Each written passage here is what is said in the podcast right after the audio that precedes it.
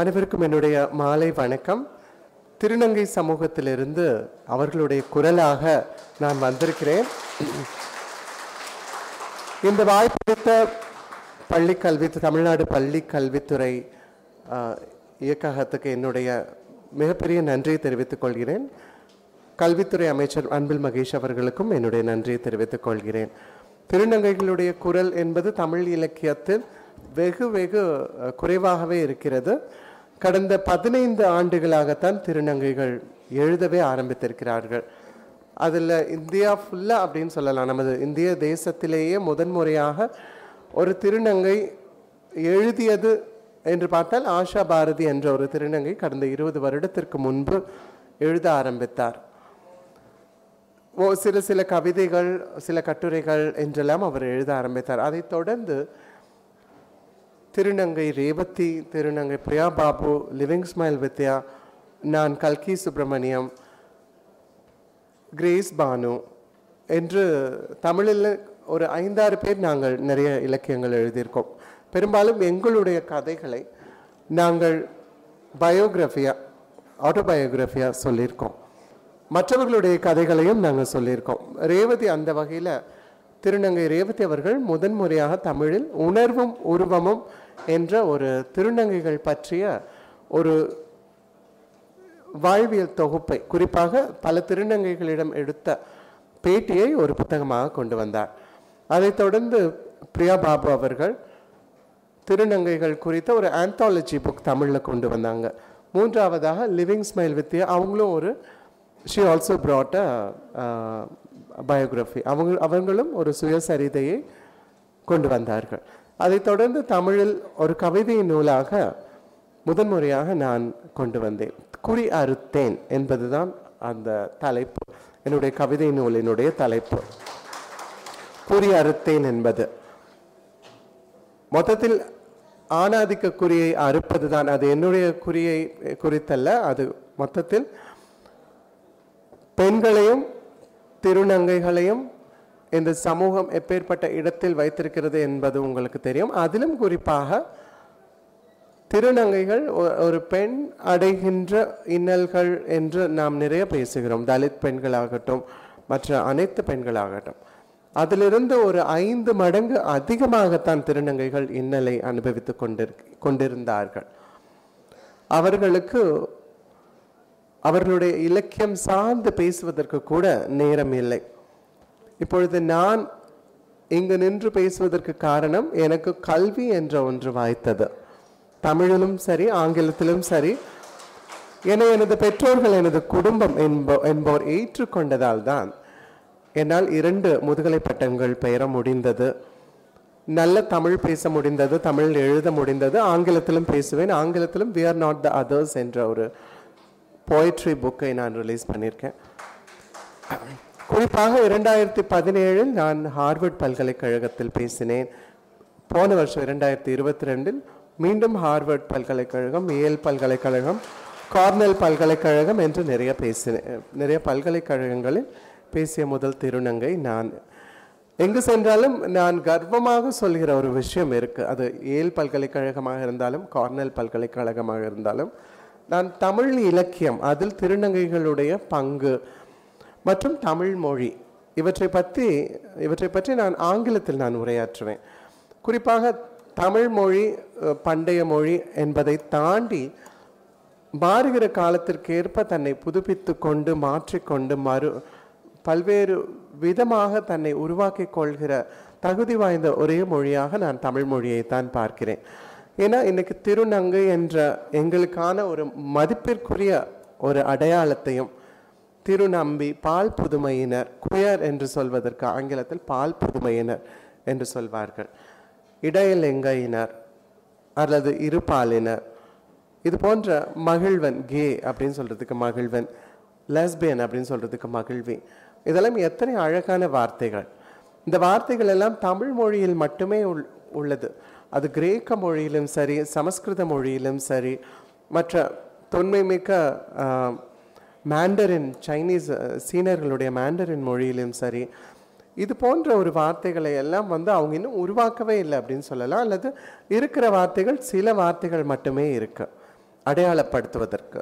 ஆனால் உலகத்திலேயே தமிழ் மொழி மட்டுமே இத்தனை அடையாளங்களை ஏற்படுத்தி கொடுத்துருக்கிறது. அதுவும் வந்து அழகான மதிப்பிற்குரிய அடையாளங்களை. ஒரு மொழிக்கு குறிப்பாக எந்த மொழியாக இருந்தாலும் அந்த மொழி எவ்வளவு தூரம் வளர்ச்சி அடைந்திருக்கிறது அந்த சமூகம் எவ்வளவு தூரம் வளர்ச்சி அடைந்திருக்கிறது என்பதற்கு என்பதற்கு அந்த சமூகத்தில் இருக்கிற கடைக்கோடி மக்களை அந்த மொழி எப்படி அழைக்கிறது என்பதை வைத்தே நாம் கணக்கிடலாம். அந்த மொழியில் தமிழ் மொழி தமிழ் மொழியானது ஒரு மூன்றாம் பாலின சமூகமாக நாம் சொல்லிக் கொள்ளலாம் அல்லது மாற்று மாற்று பாலினத்தவர் என்றும் சொல்லிக் கொள்ளலாம். திருநங்கைகள் திருநம்பிகளை. எங்களை எவ்வளவு தூரம் வந்து இந்த சமூகத்தில் ஒருங்கிணைத்து ஒன்றாக்கி சமூகத்தில் நாங்களும் ஒரு அங்கம் என்று எங்களை எங்களுடைய இருப்பை உறுதி செய்கிறது தமிழ் மொழி. அந்த வகையில் ஒரு தமிழ் திருநங்கையாக நான் மிகவும் கர்வம் கொள்கிறேன். நிச்சயமாக. ஏனென்னா ஏனென்றால் நான் ஹார்வர்டில் பேசும் பேசுவதற்கு செல்லும் போதும் சரி இன்னொரு அவுட் அண்ட் ஈக்குவல் என்ற கான்ஃபரன்ஸ் ஒரு கருத்தரங்கம் லாஸ் வேகஸ் நகரத்தில் போன அக்டோபர் மாதம் நடந்தது. அங்கும் சென்றேன். பிரேசில் போர்ச்சுகல் என்ற பல்வேறு நாடுகளிலிருந்து வந்த நிறைய திருநங்கைகள் திருநம்பிகள் அங்கே இருந்தாங்க. அவர்களை சந்தித்த பொழுது அவர்களிடம் மொழி பற்றிய பேசும்பொழுது நம்ம தமிழ் மொழியில் இந்த இந்த வார்த்தைகள் இருக்குது இது இவ இவர்களை குறிக்கிறது. என்று கேட்டதுக்கு அவங்க முதலில் கேட்ட கேள்வி அவை எல்லாத்தையும் அந்த அத்தனை வார்த்தைகளிலும் உங்களுக்கு மகிழ்ச்சியா? அது உங்களை நியாயப்படுத்துகிறதா? உங்களுடைய வாழ்வியலை நியாயப்படுத்துகிறதா? உங்களுடைய அடையாளத்தை மதிப்போடு அது வெளிப்படுத்துகிறதா? என்பதுதான். அது கர்வத்தோடு ஆம் இப்படி இப்படி தான் இருக்கின்றது என்று நான் மிகவும் மகிழ்ச்சியோடு கர்வத்தோடும் சொன்னேன். அப்படி பார்த்தால் கூட ஸ்பா ஸ்பானிஷ் மொழியிலோ போர்ச்சுகீஸ் மொழியிலோ இது போன்ற குயர் டேர்ம்ஸ் என்று சொல்வோம். அதாவது பல்வேறு ஆண் பெண் என்ற பாலினங்களை தவிர மற்ற பாலினங்கள் அதன் உட்பிரிவுகள். இதற்கெல்லாம் வேறு எந்த மொழியிலுமே தமிழ் மொழி போல ஒரு அழகான அடையாளங்கள் இல்லை என்று சொல்லலாம். அந்த வகையில் தமிழ் மொழியின் வீரியம் தமிழ் மொழியின் அழகு தமிழ் மொழியின் தொன்மை தமிழ் மொழி தன்னை உருமாற்றிக் கொண்டு காலத்திற்கேற்ப மனிதர்களுக்கேற்ப எப்படி தன்னை தக்க வைத்துக் கொள்கிறது என்பது எனக்கு ஒரு கவிஞராக ஒரு எழுத்தாளராக ஒரு தமிழ் திருநங்கையாக எனக்கு மிகவும் ஆச்சரியத்தையும் பெருமையையும் தருகிறது என்று சொல்லலாம்.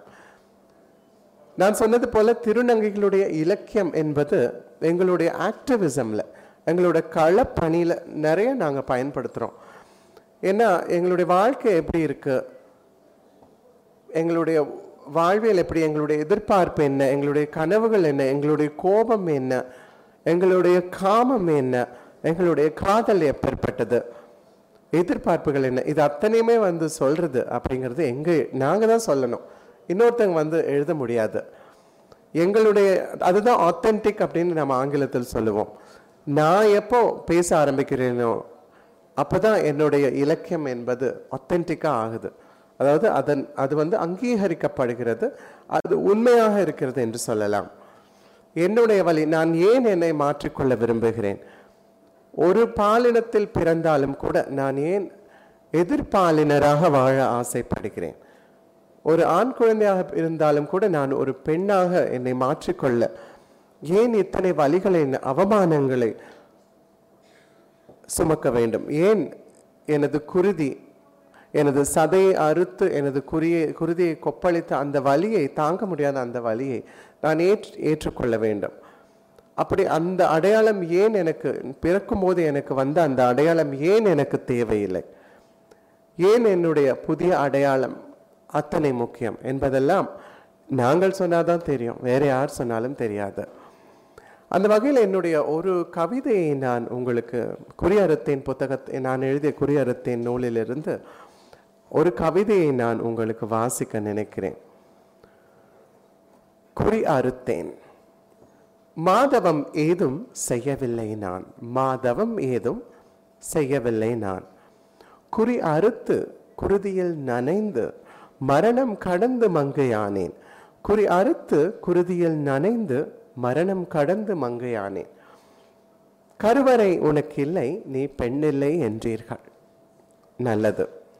ஆண்மையை அறுத்தெறிந்ததால் சந்ததிக்கு சமாதி கட்டிய பட்டுப்போன ஒற்றை மரம் நீ. விழுதுகள் உள்ளவரை மட்டுமே வேர்கள் உன்னை தாங்கும் என்றீர்கள். நல்லது. நீங்கள் கழிக்கும் எச்சங்களை சாதி வெறியும் மதவெறியும் கொண்டு விருட்சமாக்க நீங்கள் விதை போட்ட உங்கள் மிச்சங்களை சிசுவாக சுமக்கிற கருவறை எனக்கு வேண்டாம். உங்கள் ஏற்றத்தாழ்வு எச்சங்களை சுமந்ததாலேயே பாவம். உங்கள் ஏற்றத்தாழ்வு எச்சங்களை சுமந்ததாலேயே பாவம். அவள் கருவறை கழிவறை ஆனது. என்னை இயற்கையின் பிழை என்று தாராளமாய் சொல்லிக் கொள்ளுங்கள். என்னை இயற்கையின் பிழை என்று தாராளமாய் சொல்லிக் கொள்ளுங்கள். நான் யார் என்பதை நானே அறிவேன். என்னை இயற்கையின் பிழை என்று தாராளமாய் சொல்லிக்கொள்ளுங்கள் நான் யார் என்பதை நானே அறிவேன். என் வலிகளை தாங்கிக் கொள்கிற வலிமை இருக்கிறது எனக்கு. தெளிவு பெற்ற அறிவு இருக்கிறது எனக்கு. மார் முட்டி பசியாராமலேயே மகளாக முடியுமா உங்களால்? என்னால் முடியும். மார் முட்டி பசியாராமலேயே மகளாக முடியுமா பத்து மாதம் சுமந்து பெறாமலேயே தாகா தாயாக முடியுமா? எங்களால் முடியும். உங்கள் ஆணாதிக்க குறியை அறுத்து கொள்ளுங்கள். உங்கள் ஆணாதிக்க குறியை அறுத்து கொள்ளுங்கள். அப்பொழுது அறிவீர்கள் நீங்கள் யார் என்ன என்பதை. பிறகு சொல்லுங்கள் நான் பெண்ணில்லை என்று. நன்றி.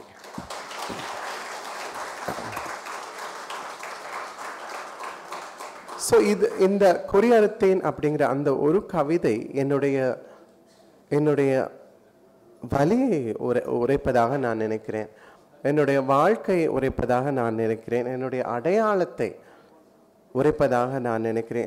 என்னுடைய கர்வத்தை என்னுடைய பெண்ணியத்தை இவை அத்தனையும் வெளிப்படுத்துவதாக நான் நினைக்கிறேன். அது மட்டும் அல்ல திருநங்கைகள் தான் இன்றைக்கு வந்து எந்த சமூகம் எல்லா சமூகத்திலையும் நம்ம நம்ம குறிப்பாக அனைத்து நம்ம இந்திய சமூகத்தில் சாதி என்பது மிக ஆழமாக வேரூன்றி இருக்கிறது. ஆனால் எங்கள் திருநங்கை சமூகத்தில் அந்த சாதி என்ற பாகுபாடே இல்லை. அப்படி இல்லாத ஒரே சமூகம் திருநங்கை சமூகம் என்று தான் நான் சொல்வேன். சாதி என்- என்பதற்கு அப்பாற்பட்டு எங்கள் ஒவ்வொருவருடைய வலியும் புறக்கணிப்புகளும் சமூகத்திலும் குடும்பத்திலும் நாங்கள் அடைகிற புறக்கணிப்புகளும் எல்லாமே அது ஒன்றுதான். அது எந்த சாதி திருநங்கையாக இருந்தாலும் சரி எந்த மதத்தில் பிறந்த திருநங்கையாக இருந்தாலும் சரி எங்களுடைய அனைத்து பேருனுடைய வாழ்வும் ஒரே மாதிரியாகத்தான் இருக்கிறது. எங்களுடைய வழியும் கண்ணீரும் எங்களுடைய கண்ணீரின் துளிகளும் அதன் சுவையும் உப்பு கரிக்கத்தான் செய்கிறது. அப்பேற்பட்ட ஒரு வாழ்வை தான் நிறைய திருநங்கைகள் வாழ்ந்து கொண்டிருக்கிறார்கள். தமிழ் மொழியில் மட்டும்தான் இத்தனை பேர் அதாவது குறிப்பாக ஒரு ஏழு எட்டு பேர் தான் நாங்கள் இலக்கியம் எழுதியிருக்கிறோம். ஆனால் நீங்கள் பார்த்தீர்களானால் வளமை மிக்க மலையாள மொழியில் இன்னும் அந்த அளவுக்கு திருநங்கைகள் முன் வந்து எழுதவில்லை. மற்ற மொழிகளிலும் சரி ஹிந்தியிலோ இந்தி மொழியிலோ அல்லது குஜராத்திலோ மராத்தியிலோ எந்த மொழியிலும் திருநங்கைகள் தங்களுடைய வாழ்வியலை பற்றி தெளிவாக இதுவரை எழுதவில்லை. அந்த அளவுக்கு அந்த மாநிலத்தில் அவர்களுக்கான ஊக்குவிப்பில்லை என்று சொல்லலாம். ஆனால் தமிழ்நாட்டில் அந்த ஊக்குவிப்பு இருந்ததாலும் தமிழ் சமூகம் எங்களுக்கான ஒரு ஸ்பேஸ் ஒரு வெற்றிடத்தை ஏற்படுத்தி கொடுத்ததாலும் மட்டுமே அதுவும் குறிப்பாக இலக்கிய உலகத்தில் ஒரு மிகச்சிறிய ஒரு இடம். இருந்தாலும் கூட அது மிக முக்கியமான ஒரு இடம். இருந்ததால் தான் எங்களுடைய கதைகளை நாங்கள் சொல்கிறேன். ஸ்டோரி டெல்லர் என்று சொல்வார்கள். நாங்களும் கதை சொல்லிகளாக ஆக முடிந்தது. நாங்கள் சொல்கிற கதைகள் எங்களை பற்றிய கதைகள் தான். நாங்கள் வேறு யாருடைய கதைகளையும் பேசுவதில்லை. எங்களை பற்றிய வாழ்வியலை எங்களுடைய கோபத்தை எங்களுடைய ஆக்ரோஷத்தை எங்களுக்கான நீதியை இந்த சமூகத்திலும் எங்கள் குடும்பங்களிலும் எங்களுக்கான இருப்பை நாங்கள் ஆழமாக கோபத்துடன் கர்வமாக ஆணவத்துடன் தக்க வைத்துக் கொள்வதற்கு தமிழ் மொழி எங்களுக்கு மிகவும் பெரிய அளவில் உதவி செய்கிறது என்று நான் சொல்வேன். இன்றைக்கு ரேவதி அவர்களினுடைய புத்தகம் உணர்வும் உருவமும் அல்லது வெள்ளை மொழி போன்ற புத்தகங்கள் எல்லாம் நிறைய கல்லூரிகளில் பாடத்திட்டங்களில் இருக்கிறது. என்னோடது தோழி லிவிங் ஸ்மைல் வித்யா அவர்களுடைய புத்தகமும் பிரியா பாபு அவர்களுடைய புத்தகமும் எனது நூலான குறி அறுத்தேன் என்ற கவிதை நூலும் பத்மினி அவர்கள் கோவை மாவட்டத்தில் இருந்து இருந்து பிறந்த திருநங்கை பத்மினி அவங்க சமீபத்தில் நெருப்பாற்றல் நீந்தி வந்தேன் என்று புத்தகம் எழுதியிருந்தார்கள். அவர்கள் நாங்கள் எல்லாம் எங்களுடைய வாழ்க்கையை நாங்கள் சொல்லாமல் வேற யார் சொல்றது? நீங்கள் காண்கிற திருநங்கைகள் சாலை ஓரங்களில் கடைகளில் யாசகம் கேட்பவர்களாக இருப்பார்கள். அல்லது இரவு நேரம் டிராஃபிக் சிக்னல்களில் அல்லது பல்வேறு இடங்களில் இருண்ட இடங்களில் அவர்கள் தங்களுடைய உடலை விற்று தன்னுடைய வாழ் வாழ்வாதாரத்தை பெருக்கிக் கொள்ள முயற்சி செய்வார்கள். அவர்களுக்கெல்லாம் கவிதை சொல்வதற்கும் கதை சொல்வதற்கும் சுயசரிதை எழுதுவதற்கும் இயலாது. நிறைய பேருக்கு அவர்களுக்கு எழுத படிக்க கூட தெரியாது திருநங்கைகளுக்கு. ஆனால் அவர்களுடைய குரலாக பொறுப்புடன் நாங்கள் இருக்க வேண்டியது அவசியமாகிறது. குடும்பத்தால் ஏற்றுக்கொள்ளப்பட்ட என்னை போன்ற சிலர் கல்வி என்ற ஒன்று என்ற அந்த வரத்தை வாய்க்க பெற்ற சில திருநங்கைகள் தமிழ் மொழியின் மீது புலமை கொண்ட திருநங்கைகள் நாங்கள். கொஞ்சம் பேர் தான் இருக்கிறோம். ஒரு நூறு திருநங்கைகளில் நன்றாக தமிழை நன்றாக எழுத பேசக்கூடிய தன்னுடைய கதை சொல்லி திறனோடு இருக்கக்கூடிய திருநங்கைகள் ஒரு பத்து பேர் அப்படின்னு சொல்லலாம். அப்போ மிச்சம் தொண்ணூறு பேருக்கான கதைகள் நிறைய இருக்குது எத்தனை கதைகள்? பன்னிரெண்டு வயதில் எனக்கு பன்னிரெண்டு வயதில் இருக்கும்போது எனக்கு மஞ்சு என்ற ஒரு திருநங்கை தோழியாக இருந்தார். அவர் தன்னுடைய என்னை விட ஒரு பத்து வயது மூத்தவர். ஒரு இருபத்தி மூன்று இருபத்தி நான்கு வயது இருக்கும் மஞ்சுக்கு. எனக்கு அப்போ பன்னெண்டு வயசு. எங்கள் திருநங்கை சமூகத்தோடு குழந்தை பருவத்திலிருந்தே நான் ரகசிய நட்பு கொண்டேன் என்று சொல்லலாம். மஞ்சு ஒரு பாலியல் தொழிலாளியாக இருந்தார். தன்னுடைய குடும்பத்தால் புறக்கணிக்கப்பட்ட ஒரு சின்ன வாடகை வீட்டில் ஓட்டு வீட்டில் அவங்க பொள்ளாச்சியில் இருந்தாங்க. மஞ்சோடு அடிக்கடி நான் பேசுவேன் மஞ்சு எனக்கு நல்ல தோழி. ஒரு நாள் ஒரு மாலை வேளையில் மஞ்சுவும் நானும் ஒரு இருண் இருண்ட ஒரு சாலையில் நாங்கள் நடந்து வந்து கொண்டு இருக்கும்போது திடீரென்று ரெண்டு ஆட்டோவில் ஒரு ஏழு பேர் வந்து மஞ்சுவை தூக்கி கொண்டு போகிறார்கள். எனக்கு என்ன செய்யறதுன்னே தெரியல வெல வெளுத்து போய்விட்டேன். மஞ்சு தப்பிக்க முயற்சி செய்தால் ஆனால் முடியவில்லை. நான் பயத்தில் எங்கள் வீட்டுக்கே போயிட்டேன். அன்னைக்கு நைட்டு என்னால் தூங்கவே முடியவில்லை. காலை ஆறு மணிக்கு நண்பனை பார்த்து விட்டு வருகிறேன் அப்படின்னு சொல்லிட்டு நான் வேகமாக மஞ்சுவோட வீட்டுக்கு போனேன். சிறிது நேரத்தில் அங்கேயே இருந்த வீடு பூட்டியிருந்தது. சிறிது நேரத்தில் மஞ்சு வந்தார். அவருடைய உடைகள் எல்லாம் கிழிக்கப்பட்டு நகக்கீரல்கள் எல்லாம் முகத்திலும் மார்பகத்திலும் என்று மஞ்சு அலங்கோலமாக வந்தார். எனக்கு அப்பொழுது புரியவில்லை. பன்னிரெண்டு வயசுல எனக்கு சரியாக புரியவில்லை. பூட்டிய சரியாக புரியவில்லை. பூட்டியிருந்த வீட்டை சிரமப்பட்டு நொண்டி கொண்டே அவர் திறந்து உள்ளே சென்று ஒரு மிகப்பெரிய ஓலமிட்டு அவர் அழுதார். அவர் அழுததை பார்த்து எனக்கும் அழுகி வந்தது. என்ன ஆச்சு என்று கேட்கும்போது அவர்கள் ஏழு பேரும் பாலியல் பலாத்காரம் செய்ததை அவர் என்னிடம் பகிர்ந்து கொண்டார். ஏழு பேர் ஒரு திருநங்கையை பாலியல் பலாத்காரம் செய்திருக்கிறார்கள். அவருடைய கதையை நான் சொல்ல வேண்டாமா? அவரை போன்ற எத்தனை திருநங்கைகள் தன்னுடைய வாழ்க்கையை தொலைத்தவர்கள். அதிலிருந்து ஒரு வருடத்தில் அவர்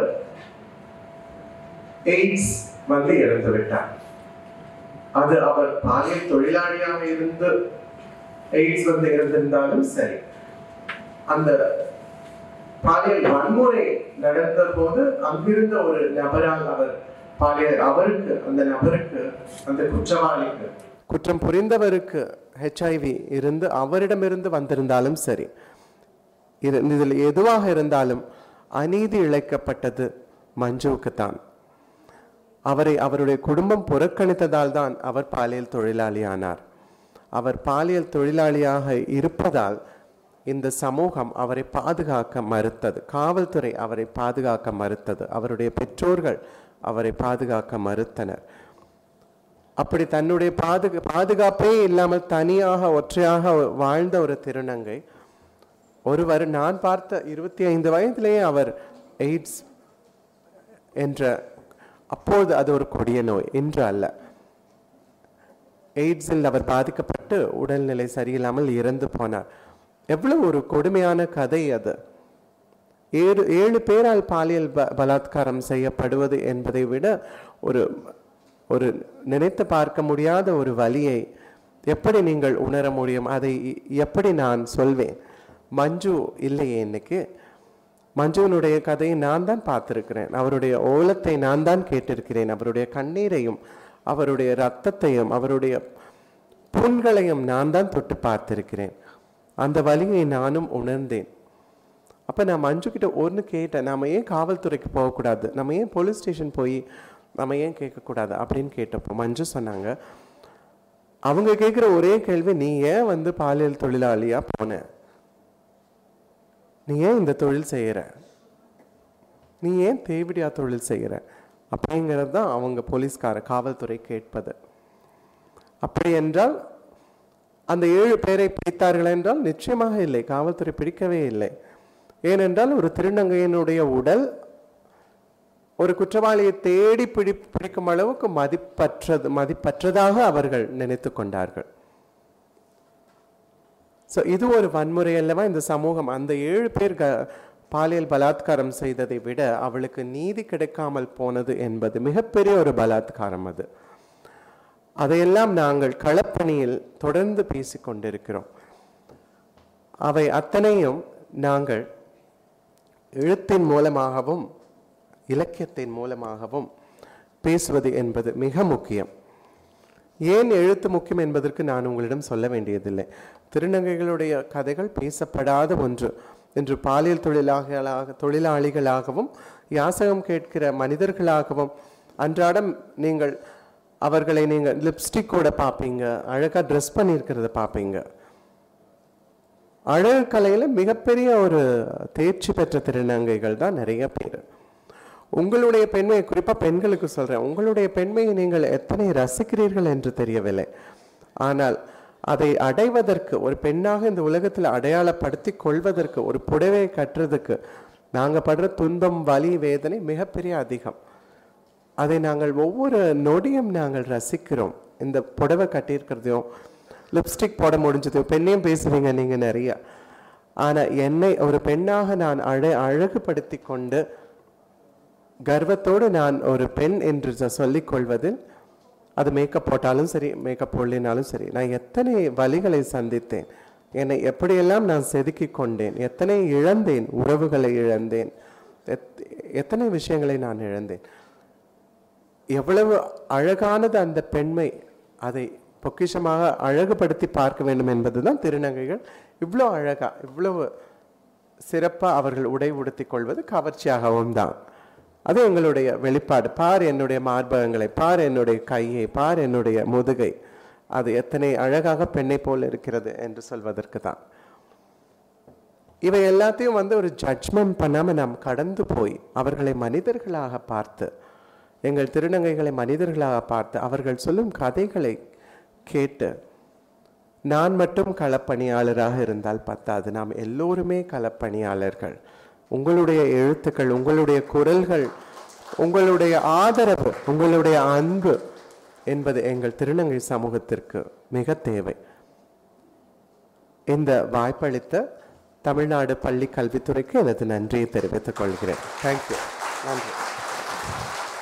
மேம் வணக்கம். வணக்கம். எங்க இருக்கீங்க? கடைசியில இருக்கீங்களா? ஓ பார்த்துட்டேன். பேரூர் தமிழ்லேருந்து வந்திருக்கேங்க மேம் ஓகே. இப்போ டிஜியா நீங்கள் இவ்வளோ உயரத்துக்கு நீங்கள் வளர்ந்துருக்கீங்க. அப்படி வருங்கால திருநங்கைகள் வளர்றதுக்கு நீங்கள் என்ன ஒரு சொல்கிறீங்க வழிகாட்டுறீங்க? வளராத திருநங்கைகளுக்கு எப்படி வழிகாட்டுறதுன்னு கேட்குறீங்களா கண்டிப்பாக சொல்கிறேன் நான். இன்னைக்கு செல்வி சந்தோஷ்னு ஒரு டாக்டர் இருக்காங்க சென்னையில் ராஜீவ்காந்தி ஹாஸ்பிட்டலில். அன்பு ரூபின்னு ஒரு நர்ஸ் இருக்கிறாங்க. அவங்க எல்லாரையும் அவங்க எல்லாருக்கும் வழி காட்டியிருக்கேன் நான். இன்னைக்கு அவங்க எல்லாம் அந்தந்த பொசிஷனில் இருக்காங்க. தேங்க்யூ மேம் அது ஒரு விஷயம். ஆனால் நீங்கள் குடும்பத்திலிருந்து புறக்கணிக்கப்பட்டாலும் கூட நீங்கள் படிக்கிறத வந்து நிறுத்தவே கூடாது. கல்வி என்ற ஒரே ஒரு ஆயுதம் தான் நமக்கு இருக்கு. அந்த கல்வி அப்படிங்கிறது நமக்கு இல்லை அப்படின்னா இந்த இந்த சமூகத்தில் நம்ம நம்மளுடைய இருப்பை நாம் தக்க வைத்துக் கொள்வது மிக கடினம். வாழலாம். ஆனால் எப்பேற்பட்ட அடையாளத்தோடு வாழ்கிறோம் அப்படிங்கிறது ஒன்று இருக்குது ஸோ நீங்கள் படிக்கணும். திருநங்கைகளுக்கு ஒரே ஒரு ஆயுதமாக ஒரே ஒரு ஒரே ஒரு ஒரே ஒரு நீதி தரக்கூடிய ஒரே ஒரு வாழ்க்கையை தரக்கூடிய நல்ல வாழ்க்கையை தரக்கூடியது கல்வி மட்டுமே. அதை தொடர்ந்து படிக்க வேண்டும். அந்த வகையில் நான் நிறைய திருநங்கைகளுக்கு உதவி இருக்கிறேன். உங்களுக்கும் அல்லது உங்களுடைய உங்களை சார்ந்த திருநங்கைகளுக்கும் உங்களுக்கு தோ உங்களுடைய தோழிகளுக்கும் ஏதாவது கல்வி சம்பந்தப்பட்ட உதவி வேண்டும் என்றால் கண்டிப்பாக எங்களுடைய சகோதரி அறக்கட்டளை மூலம் செய்ய முடியும். என்னை ஈஸியாக நீங்கள் காண்டாக்ட் பண்ணலாம். நான் ஃபேஸ்புக்கில் இன்ஸ்டாகிராமில் லிங்க்டின்ல எல்லாத்துலேயும் இருக்கேன். சகோதரி டாட் ஆர்க் அப்படிங்கிற வெப்சைட்லேயும் நீங்கள் போய் பார்க்கலாம். என்னோடய பேர் போட்டிங்கனாலே உங்களுக்கு எல்லா இன்ஃபர்மேஷனும் வரும். தேங்க்யூ